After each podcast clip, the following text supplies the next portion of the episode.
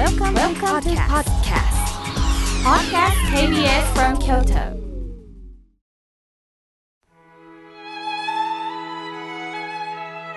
改めまして僧侶の河村明慶です今日の法話のテーマは本当の自由人についてお話しいたします今日は7月8日縄の日だそうです7、8で縄縄といえば植物の茎や繊維、紙、化学繊維などをより合わせて細長くしたものです。物を縛ったりつないだりするのに用いますね。さて、仏様はこの縄を例えて私たちに生きる中で大切な話をしてくださるんです。親鸞上人が尊敬する僧侶のお一人に、ドンラン大師という僧侶がおられます。ドンラン大師は浄土論中という書を記しました。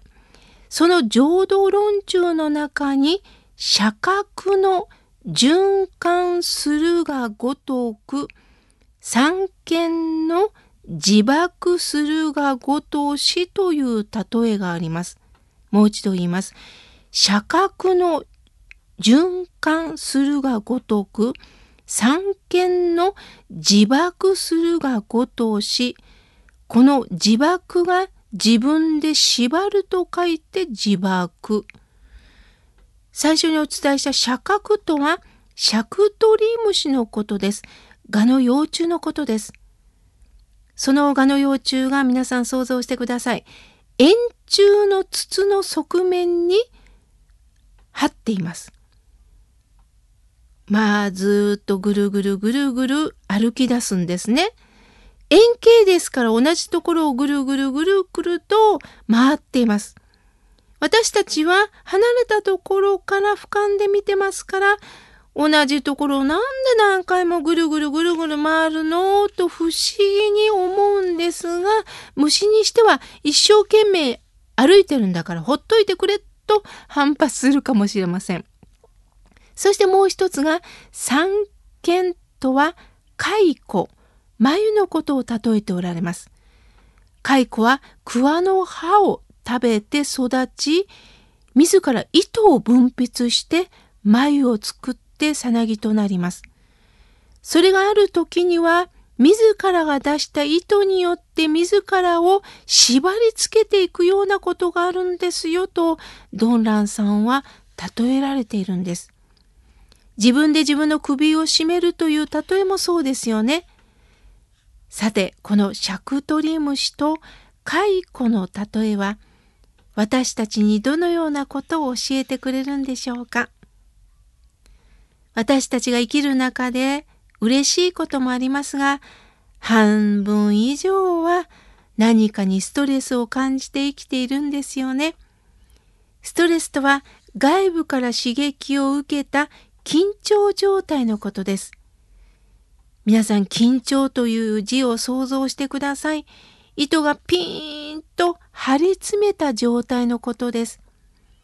仕事の重圧、子育て、介護の重圧、反対に親から期待をかけられるプレッシャー、良い人に見られたいという緊張、誰かから嫌われてはないだろうかという緊張、そして私の病気は治るのか、癌になったらどうしようという緊張、常に私たちはストレスを抱えて生きています。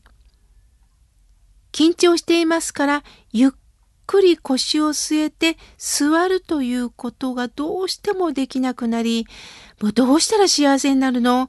成功できるの？みんなに評価してもらえるの？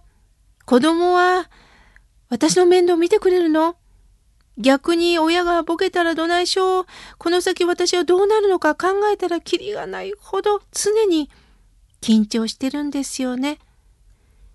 このシャクトリムシと蚕の眉の例えは私たちの在り方自分で作り出す世界があるんだと教えてくれるんです。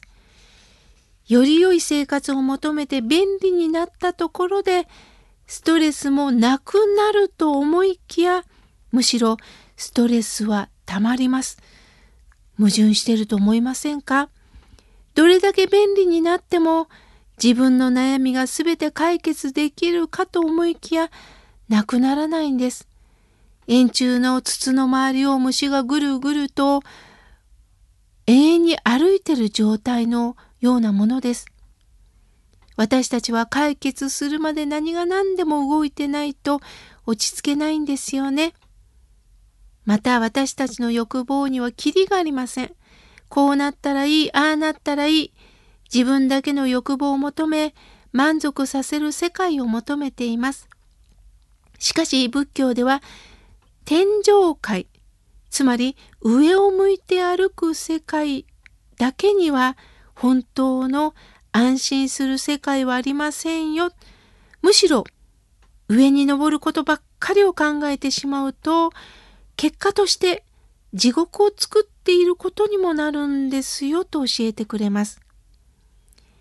私の知り合いは数字に左右される仕事です。結果重視で数字が取れないと評価が下がる。数字が取れたら評価が上がる。それによって給料も変わってくるんですね。ある時友人は心がパンクして会社を50歳で辞めることにしました。今まで貯めた貯金でゆっくりもう過ごすと言ってたんですが、一日としてゆっくりできなかったんです。今までの実績を活かしたい、好きに表現できるということで自宅で YouTube の配信に力を入れ出したんです。私は心配になって、ねえねえ、今しなくてもいいんじゃないの？もうちょっと休んでからやったらと勧めたんですが、妙慶さん、私の性格ゆったりすることができないの。会社を辞めて隠居生活って言われるのが嫌なの。と反論メールが来ました。1回目の YouTube 配信はなんと再生回数40万も取ったんですね。